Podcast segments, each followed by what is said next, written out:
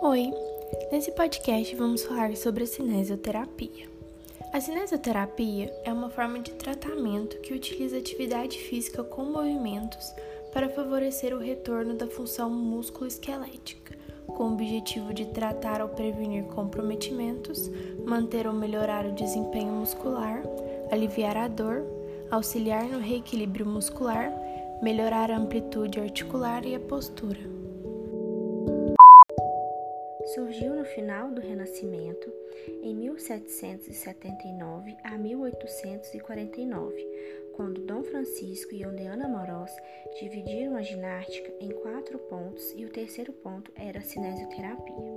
Porém, foi a partir da Primeira Guerra Mundial que houve um aumento acentuado da utilização deste recurso para a reabilitação de pacientes, usando movimentos e exercícios como forma de tratamento, proporcionando o melhor e mais eficaz trabalho de prevenção, cura e reabilitação.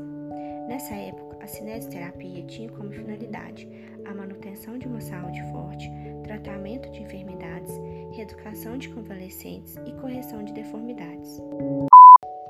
Alguns tipos de exercícios: cinesioterapia motora são exercícios indicados para preservar a força dos músculos e a amplitude das articulações.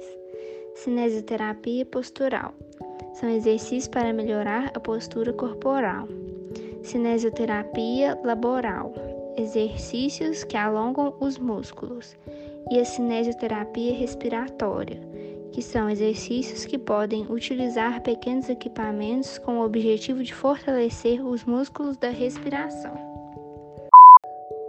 Os exercícios cinesioterapêuticos podem ser indicados para promover o equilíbrio, melhorar o sistema cardiopulmonar, aumentar a coordenação motora, a flexibilidade e a mobilidade, melhorar a postura e o treino de marcha. Os exercícios devem ser orientados pelo fisioterapeuta de forma individual, respeitando as necessidades de cada paciente cinesioterapia é contraindicada quando o paciente está com dor intensa, processos inflamatórios agudos, patologias sistêmicas como hipertensão arterial descontrolada, labirintite, cardiopatia aguda e infecções.